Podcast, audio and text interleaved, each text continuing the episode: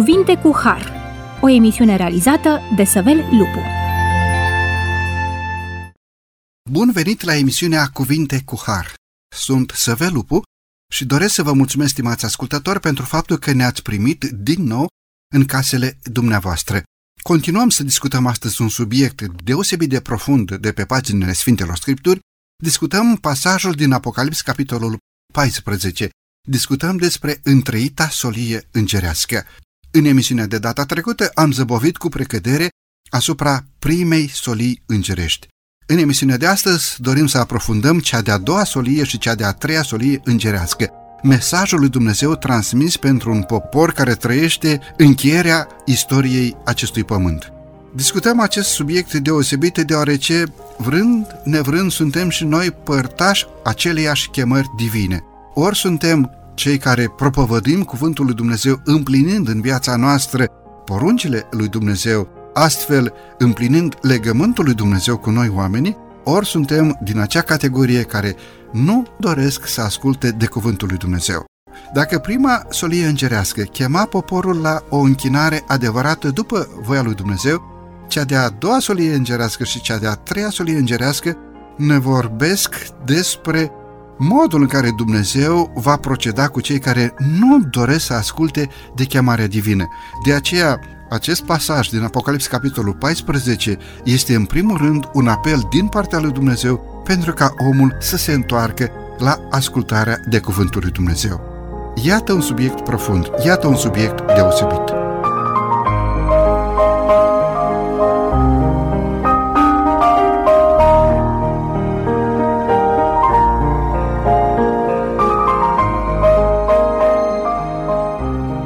Discutăm acest subiect profund, acest subiect deosebit, împreună cu domnul pastor Avrămia Liviu, pastor în Biserica Adventistă de ziua 7 Domnule pastor, bine ați revenit la microfonul emisiunii Cuvinte cu Har. Bine v-am găsit! Domnule pastor, tema de astăzi este una deosebit de profundă. În vederea acestui lucru, aș dori să începem prin a citi Cuvântul lui Dumnezeu, prin a da citire celor trei solii îngerești, prin a prezenta la microfonul emisiunii Cuvinte cu Har această chemare din partea lui Dumnezeu către noi oameni. Vă rog frumos! Apocalipsa 14, versetele 6 la 12, citim. Și am văzut un alt înger care zbura prin mijlocul cerului cu o evanghelie veșnică, pentru ca să o vestească locuitorilor pământului, oricărui neam, oricărei seminții, oricărei limbi și oricărui norod. El zicea cu glas tare, Temeți-vă de Dumnezeu și dați-i slavă, căci a venit ceasul judecății Lui, și închinați-vă celui ce a făcut cerul și pământul, marea și izvoarele apelor. Apoi a urmat un alt înger, al doilea, și a zis, a căzut, a căzut Babilonul, cetatea cea mare, care a dăpat toate neamurile din vinul mâniei curviei ei. Apoi a urmat un alt înger, al treilea, și a zis cu glas tare, dacă se închină cineva fiarei și icoanei ei și primește semnul ei pe frunte sau pe mână, va bea și el din vinul mâniei lui Dumnezeu turnat neamestecat în paharul mâniei lui și va fi chinuit în foc și în pucioasă înaintea îngerilor și înaintea mielului și fumul chinului lor se suie în sus în vecii vecilor și nici ziua, nici noaptea n-au odihnă cei ce se închină fiarei și icoanei ei și oricine primește semnul numelui ei.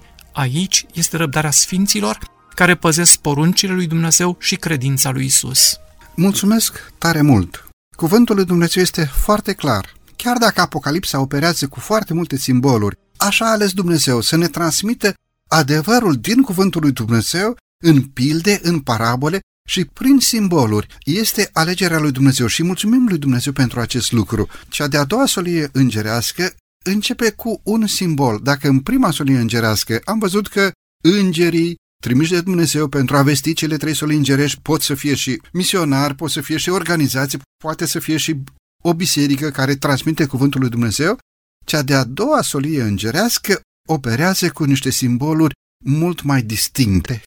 Ce înseamnă Babilonul? La ce se face referire când se spune a căzut Babilonul? Deci, haideți să vedem ce înseamnă că a căzut și cine a căzut. Cine este Babilonul? Babilonul își are originea în răzvrătirea oamenilor când au încercat să construiască turnul Babel. Această construcție a fost sortită nimicirii. Dumnezeu a intervenit și acolo a încurcat limba locuitorilor pământului. Din momentul acela, Ei au fost răspândiți pe fața pământului vorbind diverse limbi, așa cum uh, cunoaștem și astăzi realitatea.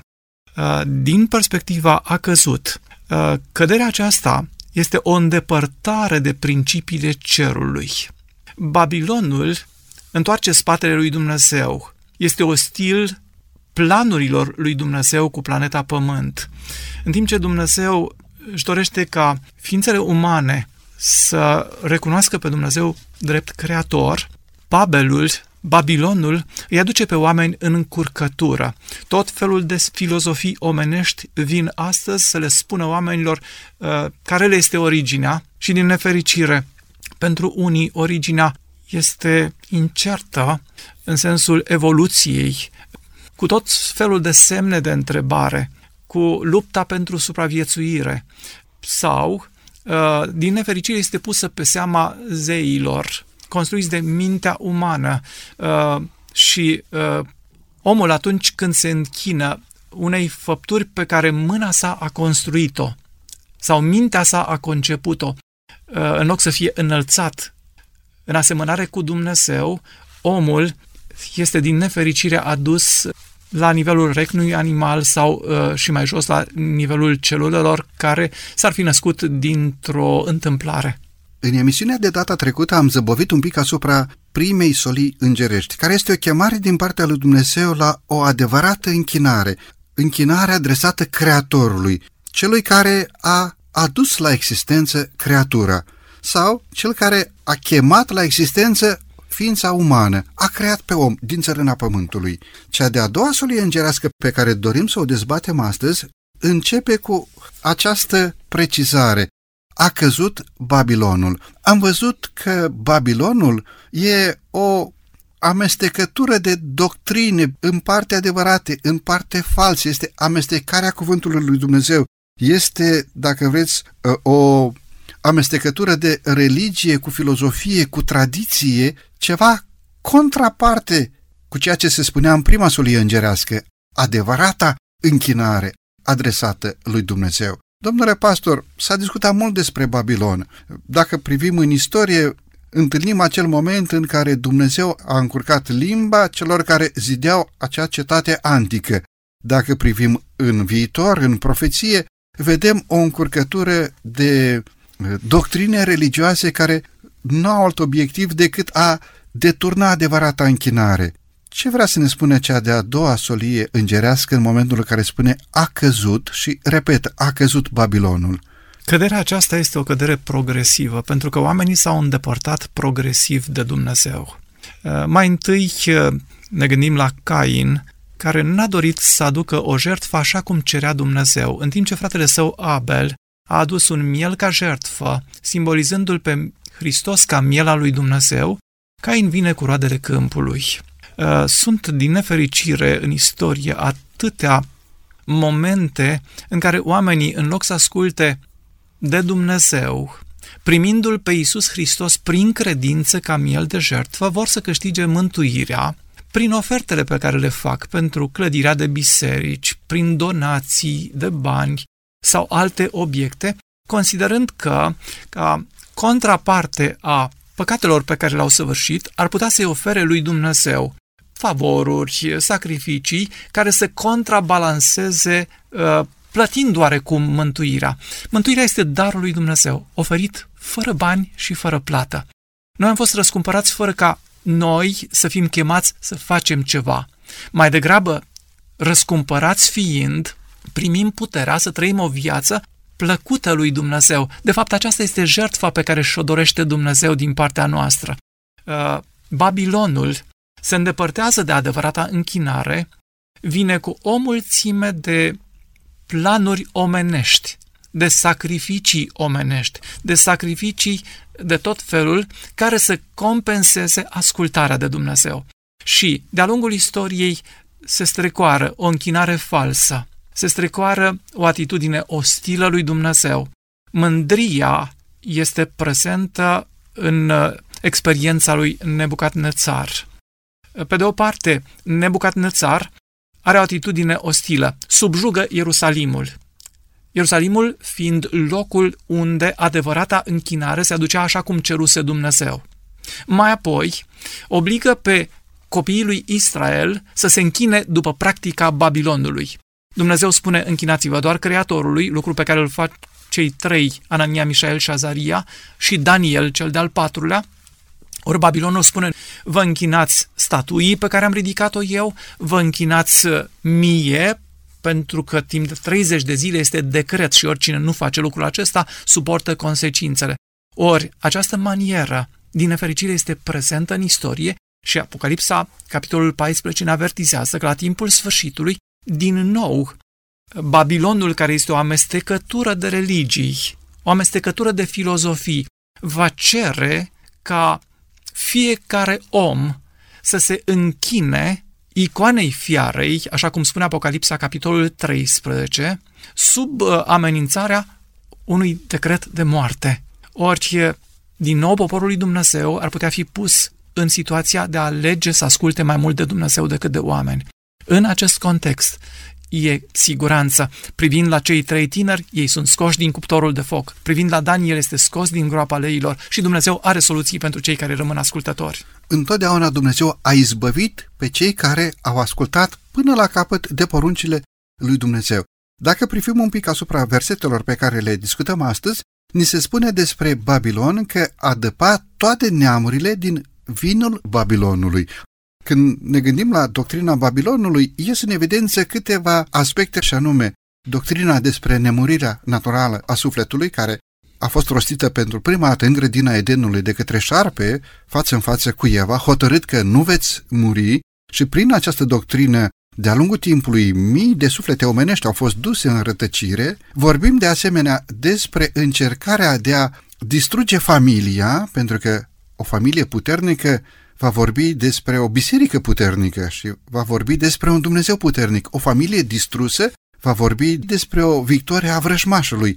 Iar cel de-al treilea punct, sau cea de-a treia învățătură, este încercarea de a desfința poruncile lui Dumnezeu, inclusiv porunca a șaptea despre sfințenia căsătoriei în legătură cu familia, tocmai ceea ce spuneam, inclusiv porunca a doua legată de închinare, ceea ce ați explicat dumneavoastră, și inclusiv porunca a patra care vorbește despre sfințenia sabatului, ziua de odihnă a Creatorului.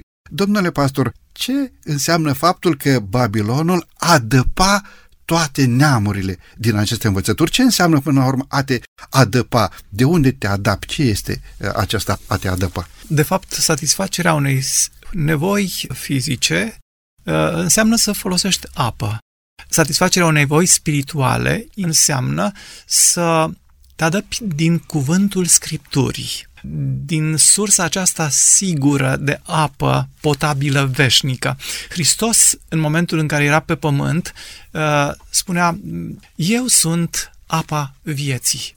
Dacă Samariteanca din Ioan capitolul 4 până atunci se adăpase din tot felul de izvoare care promiteau o familie, promiteau o relație, ea uh, constată că după uh, cinci încercări nereușite.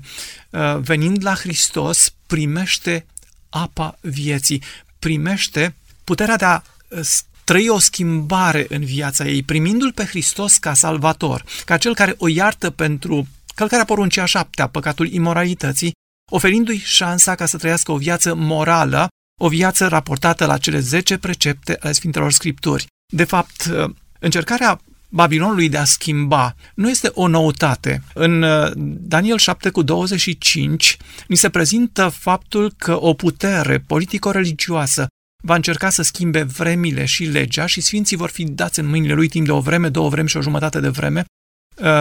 Uh, mai concret, referindu-ne în ani, 1260 de ani, uh, timpul evului mediu întunecat când oamenii au fost ținuți fără scriptură, în întuneric din perspectiva cunoașterii de Dumnezeu.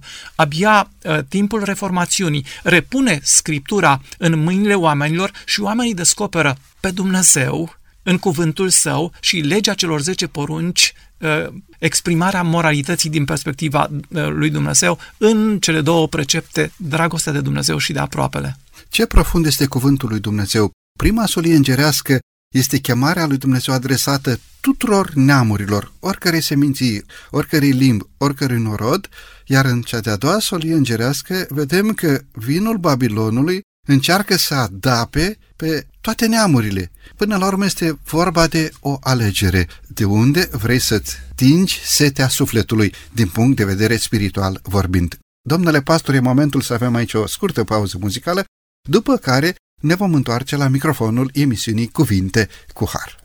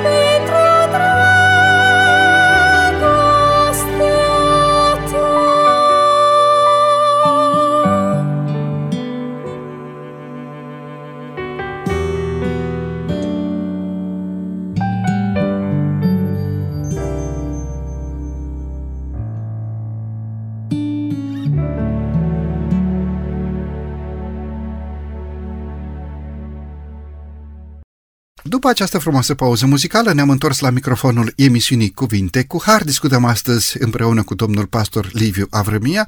Domnule pastor, pentru cea de-a doua parte a emisiunii, aș dori să continuăm ceea ce am început adineaori și anume ce înseamnă să te adapti din cuvântul lui Dumnezeu și ce înseamnă să fii obligat sau forțat să-ți adăpi sufletul dintr-o altă sursă. Au fost tineri în perioada comunismului care au fost îndoctrinați să nu creadă cuvântul lui Dumnezeu în uh, raportul Scripturii legat despre creațiune și despre creaționism, ci s-a învățat despre evoluționism. Vorbim despre ceva care s-a petrecut sub ochii noștri, pe care toată lumea îl acceptă ca fiind niște realități ale timpului pe care le trăim. Totuși, privind în istorie, vedem că și în Babilonul uh, istoric, în Babilonul antic, au fost câteva forțări în direcția aceasta ca oamenii să se adapte din ceva care nu-și doreau. Pe de altă parte, vedem și oameni care chiar le place vinul Babilonului. Haideți să explicăm aceste lucruri.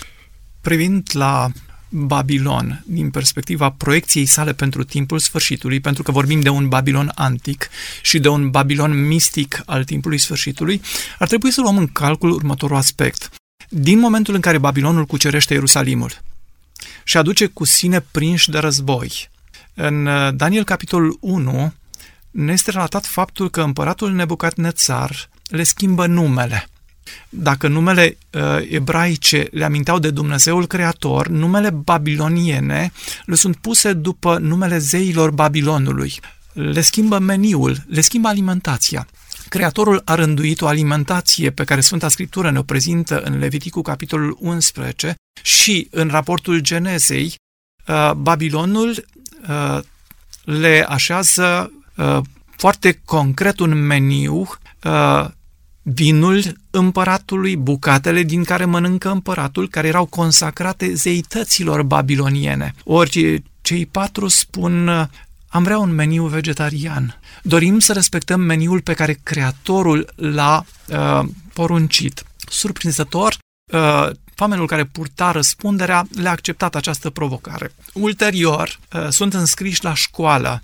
Ei trebuie să învețe cultura babiloniană, religia idolatră a Babilonului și în felul acesta să fie pregătiți pentru închinare babiloniană.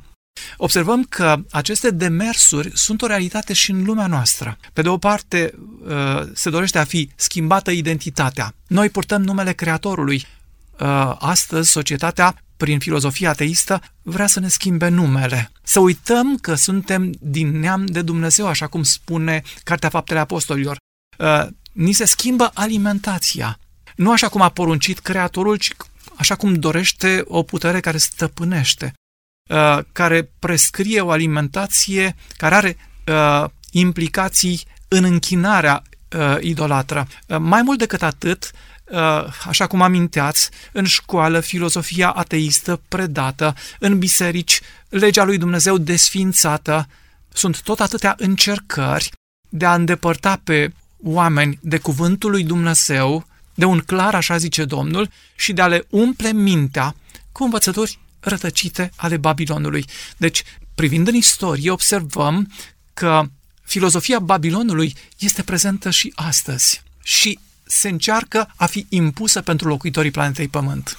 Ce profund este cuvântul lui Dumnezeu și repet acest lucru gândindu-mă la Psalm 23. El mă paște în pășuni verzi și mă duce la ape de odihnă. Ce frumos este cuvântul lui Dumnezeu! Pășunile verzi, proaspete, o hrană vie, nu o hrană conservată, nu o hrană care să aibă o travă sau să aibă știu eu ce să mai aibă pe acolo, și niște ape limpezi, curate, ape de odihnă, nu ape de neodihnă. Învățăturile Babilonului pot să ofere ape de neodihnă, pot să ofere o hrană uscată, o hrană care să nu aibă viață. Ori cuvântul lui Dumnezeu are viață pentru că este din partea lui Dumnezeu și mulțumim lui Dumnezeu pentru acest cuvânt. Credeți că în timpul sfârșitului e ceva profetizat în direcția aceasta? Babilonul apocaliptic va încerca, va obliga pe credincioși să schimbe filozofia de viață, va obliga, între ghilimele spun, să aibă o altă hrană, să nu consume acele pășuni verzi, acele ape de odihnă, să consume altceva? Vorbesc din punct de vedere spiritual? M-aș întoarce puțin la împăratul Nebucadnețar, care trece printr-o experiență dureroasă, dar care în ultimă instanță recunoaște că Dumnezeu este cel care pune pe împărați, că El este creatorul și lecția aceasta ar fi trebuit să o învețe și nepotul său Belșațar. Dar din nefericire, nepotul său Belșațar poruncește ca să fie aduse vasele templului din Ierusalim și așează în uh, aceste vase vin fermentat, care aduce cu sine întunecarea uh, lucidității minții și implicit o închinare înaintea zeilor făcuți de mâna omenească. Din nefericire și astăzi locuitorii pământului pot să primească din acest vin al învățăturilor Babilonului se întoarcă spatele Creatorului și noi suntem niște vase sfinte create de Dumnezeu pentru o destinație cerească, ori întinarea vasului pe care Dumnezeu l-a realizat atât de frumos poate să conducă la o închinare într-o altă zi de odihnă, cu alte practici decât cele pe care Sfânta Scriptură le recomandă. Cu alte cuvinte, am putea să stăm foarte curând în fața judecății lui Dumnezeu Așa cum și împăratul Belșațar s-a aflat în sala ospățului, a observat un cap de mână care a început să scrie pe tencuiala zidului numărat, cântărit și împărțit. Și atunci când Daniel a fost chemat să traducă ceea ce era scris, Daniel i-a spus, împărate, ai avut exemplul tatălui tău Nebucadnețar și ai fi putut să recunoști pe Dumnezeu ca și creator al tău și al cerului și al pământului, dar ți-ai impetrit inima, mândria ta uh, te-a dus la ruină. Numărat înseamnă că ți-au fost numărate zilele, cântărit este uh, clar, ai fost cântărit în cântarul cerului și ai fost găsit prea ușor și împărțit. Împărăția ta va fi împărțită mezilor și perșilor. Locuitorii planetei Pământ stau în fața perspectivei acestei judecăți când Dumnezeu numără și e posibil să pună capăt zilelor, când Dumnezeu cântărește și în cântarul cerului ești găsit ușor dacă Hristos nu este Domnul vieții tale și uh, pierderea tuturor lucrurilor care ar fi putut fi frumoase este o realitate. Când privim versetul pe care îl dezbatem astăzi, vedem repetarea verbului a căzut. A căzut, a căzut Babilonul cel mare.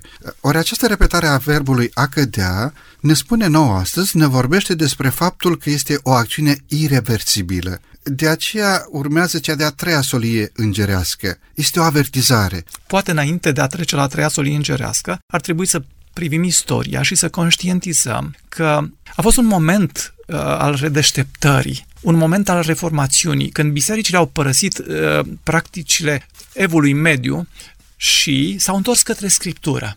Dar, din nefericire, astăzi asistăm din nou la o deteriorare a curăției vieții uh, creștine care ar trebui să aibă ca și manual Sfânta Scriptură, ca și morală legea lui Dumnezeu. Astăzi, uh, creștinismul uh, protestant rămâne ostil sabatului a șaptea zi a săptămânii ca zi de odihnă, uh, urmând practicile bisericii majoritare, respectând duminica ca zi de odihnă. Crezul în nemurirea sufletului este din nefericire prezent astăzi în creștinism, deși Scriptura spune foarte clar, omul a fost creat din țărâna pământului și Dumnezeu i-a suflat în nări suflare de viață. În momentul în care suflarea de viață se întoarce la Dumnezeu care a dat-o, ă, omul este țărână. Nimic conștient nu mai supraviețuiește. Ori, aceste învățături ale Babilonului, mișlocirea sfinților în locul mișlocirii Domnului Hristos, care slujește astăzi în sanctuarul ceresc,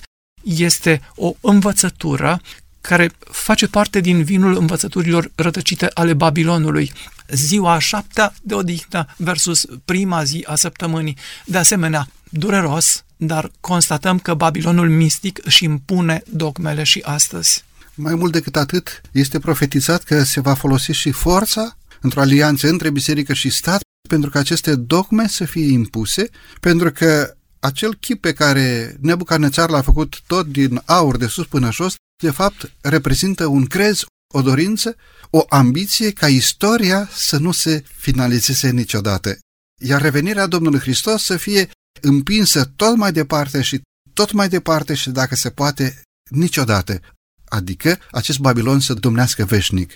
Și poate ar mai trebui amintit aici botezul pruncilor, ca și învățătură moștenită din tradiție. Scriptura vorbește despre un botez care îl are ca și model pe Domnul Isus Hristos. Mai mult decât atât, botezul acesta înseamnă moarte, înmormântare și înviere, în sensul scufundării în apă a unui om adult care mărturisește un botez spre iertarea păcatelor nu botezul pruncilor care se practică în creștinism astăzi, suntem uimiți să constatăm că se exercită presiuni pentru ca, părăsind cuvântul lui Dumnezeu, exemplul Mântuitorului Iisus Hristos, să fie adoptate practicile oamenilor. Sfinți moștenitori, moaște care pot să aducă vindecare, tradiții și obiceiuri care nu au fundament scripturistic. Mulțumim lui Dumnezeu că în schimb ne-a oferit suficientă lumină acea hrană curată, acele pășuni verzi care să ne hrănească sufletul, acele ape de odihnă care să ne aducă încredere, pentru că este cuvântul lui Dumnezeu. Și mulțumim lui Dumnezeu pentru acest cuvânt. Domnule pastor, e momentul să avem aici din nou o scurtă pauză muzicală după care ne vom întoarce la microfonul emisiunii Cuvinte cu Har.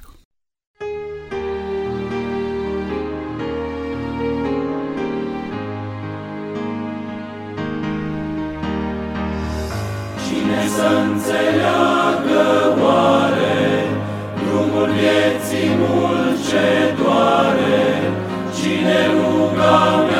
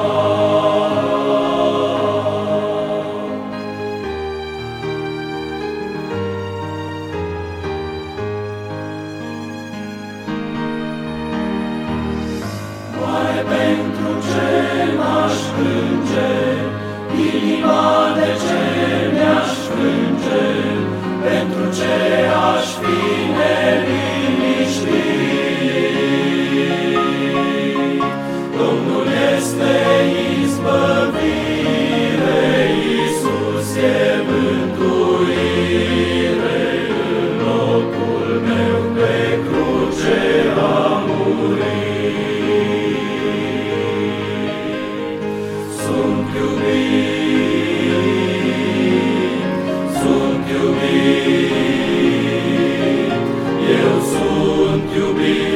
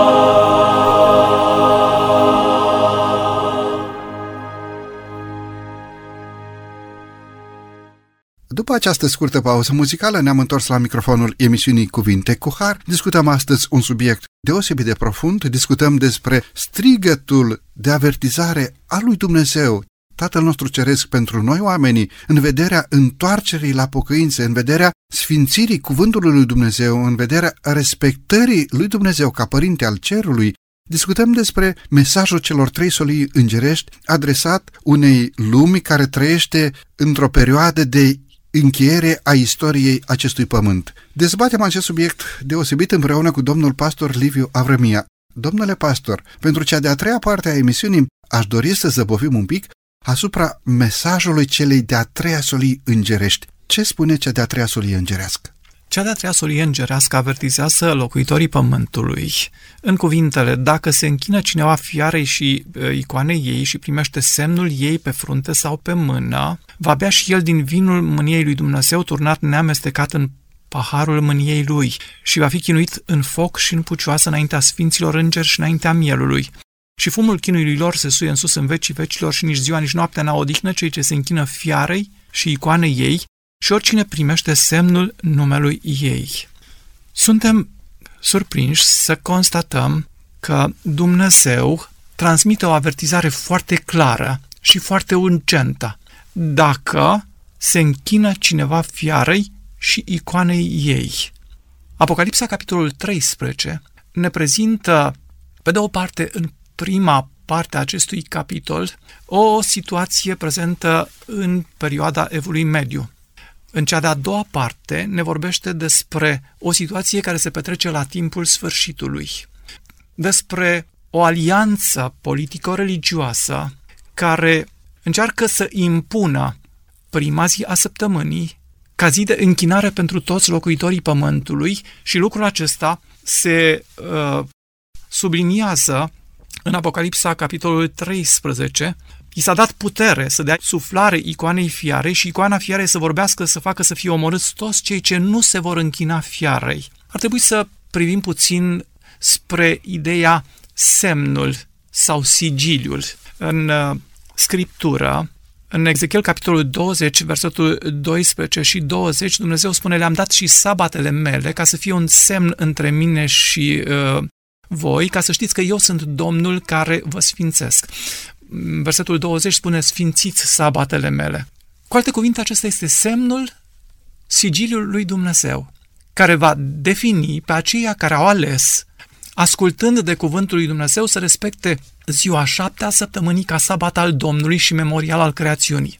Această putere politico-religioasă la timpul sfârșitului impune un alt semn, o zi de închinare poruncită de o putere pământească, care a fost prezentă în Babilon, în Medopersia, Grecia, Roma păgână și ulterior în creștinismul care s-a îndepărtat de cuvântul lui Dumnezeu, iar la vremea sfârșitului se pare că revine această ideologie care încearcă să fie transmisă tuturor locuitorilor planetei Pământ. Dacă Dumnezeu are un semn, sabatul, această putere are un alt semn care să definească uh, puterea omenească de a decreta uh, o zi de închinare.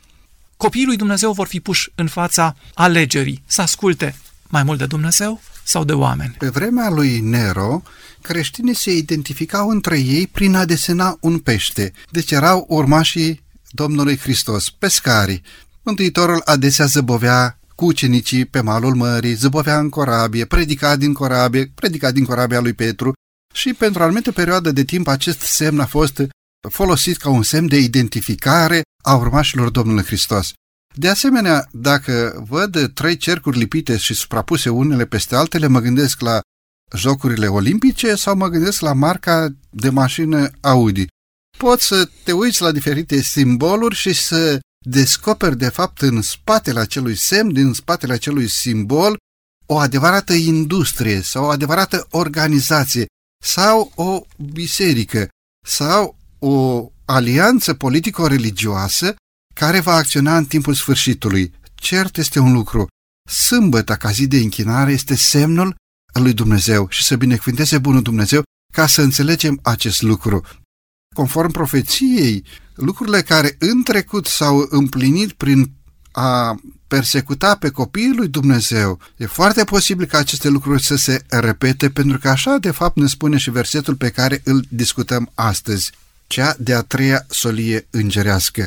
Și dacă este să facem o comparație, cele trei solii îngerești se exclud reciproc, este una mai puternică ca alta sau este un singur mesaj transmis în timpuri speciale cu o identificare specială a timpului respectiv și mesajul pentru timpul respectiv. Privind uh, lucrurile în uh, scena lor profetică, uh, conștientizăm un aspect.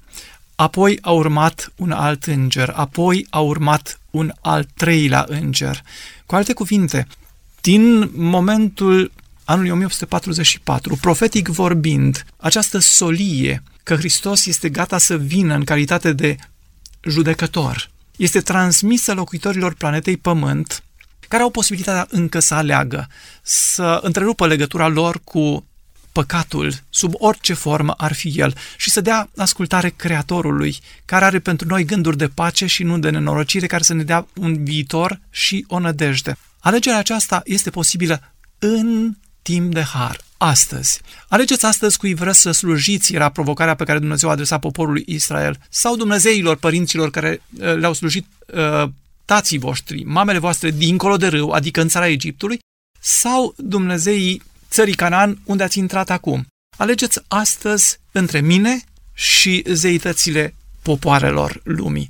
Această chemare este și astăzi valabilă. Alegeți astăzi să slujiți lui Dumnezeu în calitatea sa de creator, respectând ziua pe care era pus-o deoparte, sau să slujiți în contextul practicilor pe care oamenii le-au instituit. Dacă privim un pic în istorie, descoperim faptul că copiii lui Dumnezeu care au rămas credincioși la porunca lui Dumnezeu, au fost persecutați, au fost persecutați de autoritățile antice, sub uh, domnia lui uh, Nebucadnețar, apoi în perioada imperiilor uh, Medo-persan, greco-macedonian, roman, Roma păgână. succesive trecute prin istorie, copiii lui Dumnezeu au fost persecutați. Privind la ceea ce este profetizat, descoperim faptul că, pe de o parte, copiii lui Dumnezeu au fost persecutați datorită credinței lor, dar în același timp ocrotiți de Dumnezeu s-au îngăduit să treacă prin clipe de martiraj pentru a fi mărturie pentru cei de lângă ei sau pentru semenii lor. Credeți că vor dori să impună o închinare universală? Din nefericire, asistăm astăzi la realități pe care Scriptura le-a profetizat cu mult timp înainte. Chemarea lui Dumnezeu de a părăsi aceste practici, uh, înscrisă în Apocalipsa, capitolul 18 cu 4, ieșiți din mijlocul ei, poporul meu, mie îmi transmite următorul mesaj, că există creștini sinceri în toate bisericile existente astăzi, cărora Dumnezeu le adresează această invitație, ieșiți din mijlocul ei, poporul meu. În măsura în care Dumnezeu transmite această întrăită veste bună, pentru că judecata de cercetare este o veste bună pe care Dumnezeu o transmite. În timpul judecății de cercetare este posibilă schimbarea cursului vieții noastre. Am trăit în idolatrie, în păgânism, în practici oculte.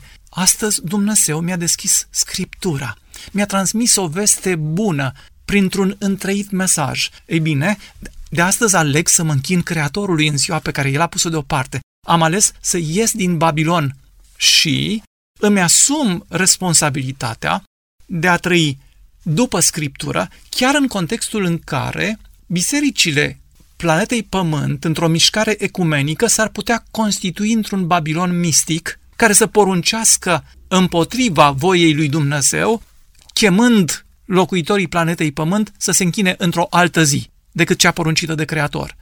Și atunci, acest ultim mesaj de dragoste este un ultim apel al lui Dumnezeu către locuitorii planetei Pământ de a face o alegere. Personal, aleg să rămân credincios lui Dumnezeu. Aleg să-L las pe Hristos să trăiască viața Lui frumoasă în mine, pentru că fără El eu nu pot face nimic bun. Aleg să-L aștept să vină pe norii cerului și să aducă răsplătire. Cred din toată inima că transmiterea acestui mesaj astăzi către locuitorii Pământului este urgent, pentru că revenirea sa este iminentă. Și mi-aș dori ca atât de mulți dintre locuitorii planetei Pământ care astăzi sunt în incertitudine, în încurcătură, să vadă în chemarea aceasta și în mod deosebit în Evanghelia veșnică, în Sfânta Scriptură, o invitație plină de dragoste din partea Creatorului. Mulțumesc foarte mult pentru această precizare. Suntem pe încheiere de emisiune și n-aș dori să pășim peste un gând. Vinul mâniei lui Dumnezeu turnat neamestecat în paharul mâniei lui. Noi știm despre Dumnezeu că este bun, că este iubitor, că este îngăduitor, că iartă, că așteaptă, că mustră păcatul, dar iată câteva versete care vorbesc foarte punctual despre un ceas al răsplătirii fiecăruia după faptele lui. Vă rog frumos, ce înseamnă treaba aceasta, domnule pastor? În istoria potopului, cu durere Dumnezeu, în Geneza capitolul 6, spune toate întocmirile gândurilor din inima omului erau îndreptate în fiecare zi numai spre rău. Și îl avertizează pe noi, cu 120 de ani înainte de potop, să transmită timp de 120 de ani de zile solia salvării. O corabie în care poți să-ți găsești salvarea de potopul nimicitor care urma să curme viața locuitorilor planetei Pământ și a viețuitoarelor. Cât de trist este că la momentul împlinirii celor 120 de ani, doar 8 suflete și-au găsit salvarea în corabie. Mulți au rămas pe din afară pentru că oamenii învățați ai timpului lor spuneau nu poate fi vorba de un potop universal. Nu, Dumnezeu nu poate să distrugă ființa pe care El a creat-o. Astăzi când locuitorii planetei Pământ sunt avertizați că Dumnezeu, cu dragoste, face un întreit apel, oferind suficient de mult timp pentru ca oamenii să aleagă, dar va veni o zi când mânia lui Dumnezeu neamestecată cu milă va fi nimic altceva decât răspunsul pentru alegerea pe care oamenii au făcut-o. Și Dumnezeu avertizează aici, vinul mâniei lui Dumnezeu va fi turnat neamestecat cu milă în paharul mâniei lui și locuitorii pământului vor fi chinuiți în foc și pucioasă. De fapt, dacă la potop oamenii au fost distruși de apă, de data aceasta spune Dumnezeu, va curăți prin foc planeta Pământ. Apostolul Petru, în uh, a doua sa epistolă, în capitolul 3, spune cerurile vor trece cu trosne, trupurile cerești se vor topi de mare căldură și pământul cu tot ce este pe el va arde. Cu alte cuvinte, este inevitabil. Uh, alegerea urmează a fi respectată de Dumnezeu. Dacă tu ai ales să te împotrivești lui Dumnezeu, mă gândesc la situația în care toamna uh, sau primăvara, noi curățim pământul de uh, plantele uscate care au rămas și aprindem un foc. Uh, de ce o facem? Pentru că e nevoie de o nouă cultură care să nu aibă parte de resturile altor plante. Când Dumnezeu va face ceruri noi și un pământ nou, El își propune să elimine rebeliunea. Dar, până în momentul acela, adresează un întrăit apel locuitorilor planetei Pământ să-L recunoască în calitatea sa de creator și de mântuitor. Nu cred că este ființă umană care să nu se gândească la viitor. Nu cred că este ființă umană care să nu se gândească, așa cum se spune în popor, la viața de dincolo sau la viața viacului care are să vină. Ce sfat ați oferi pentru cel care încă mai zăbovește să ia o hotărâre pentru Dumnezeu? Știe, este conștient, a studiat, e în cunoștință de cauză, dar încă mai amână. Apostolul Pavel în Evrei 4 spune, astăzi dacă auziți glasul lui, nu vă împietriți inimile. Amânarea presupune un risc imens. Eu nu știu dacă ziua de mâine mi-aparține. Viața se poate curma brusc, un accident, un cataclism. Dincolo de asta, nimeni dintre noi nu știe când evenimentul revenirii Domnului Hristos momentul în care harul lui Dumnezeu se închide pentru locuitorii planetei Pământ, momentul în care Dumnezeu va rosti acest decret divin din Apocalipsa, capitolul 22. Cine este sfânt, să se sfințească și mai departe, și cine este întinat, să se întineze și mai departe. Pentru că noi nu cunoaștem, pe de o parte, finalul vieții noastre, nu cunoaștem momentul întoarcerii Domnului Hristos, îndemnul este astăzi, dacă auziți glasul. Vom face cea mai bună alegere alegându-L pe Dumnezeu astăzi. Aceste lucruri nu trebuie să ne sperie. Aceste lucruri trebuie să ne conducă la pocăință. Aceste lucruri trebuie să ne conducă la a studia mai profund cuvântul lui Dumnezeu, a studia cu rugăciune și consacrare înaintea Domnului Dumnezeului nostru. Cel care vine pe norii cerurilor este Mântuitorul pe care l-am așteptat toată viața, pentru care ne-am rugat ca într-o bună zi să se întoarcă la noi pe planeta Pământ. Dar în același timp este și un Dumnezeu drept care va răsplăti fiecăruia după fapta lui. Să-i mulțumim lui Dumnezeu pentru această măreață zi care stă în fața noastră. Mulțumim lui Dumnezeu pentru cuvântul descoperit de pe paginile Sfintelor Scripturi. Să te abună Dumnezeu, biruință de plină, pentru ca acest cuvânt să fie împlinit în viețile noastre. Domnule pastor, mulțumesc tare mult pentru prezența dumneavoastră în emisiune. A fost o plăcere, vă mulțumesc. Să fie binecuvântarea lui Dumnezeu peste slujirea și peste familia dumneavoastră. Mulțumesc! Stimați ascultători, din toată inima doresc să vă mulțumesc și dumneavoastră pentru faptul că timp de 50 de minute ne-ați primit din nou la dumneavoastră în casă. Să vă ocrotească Bunul Dumnezeu pe toți!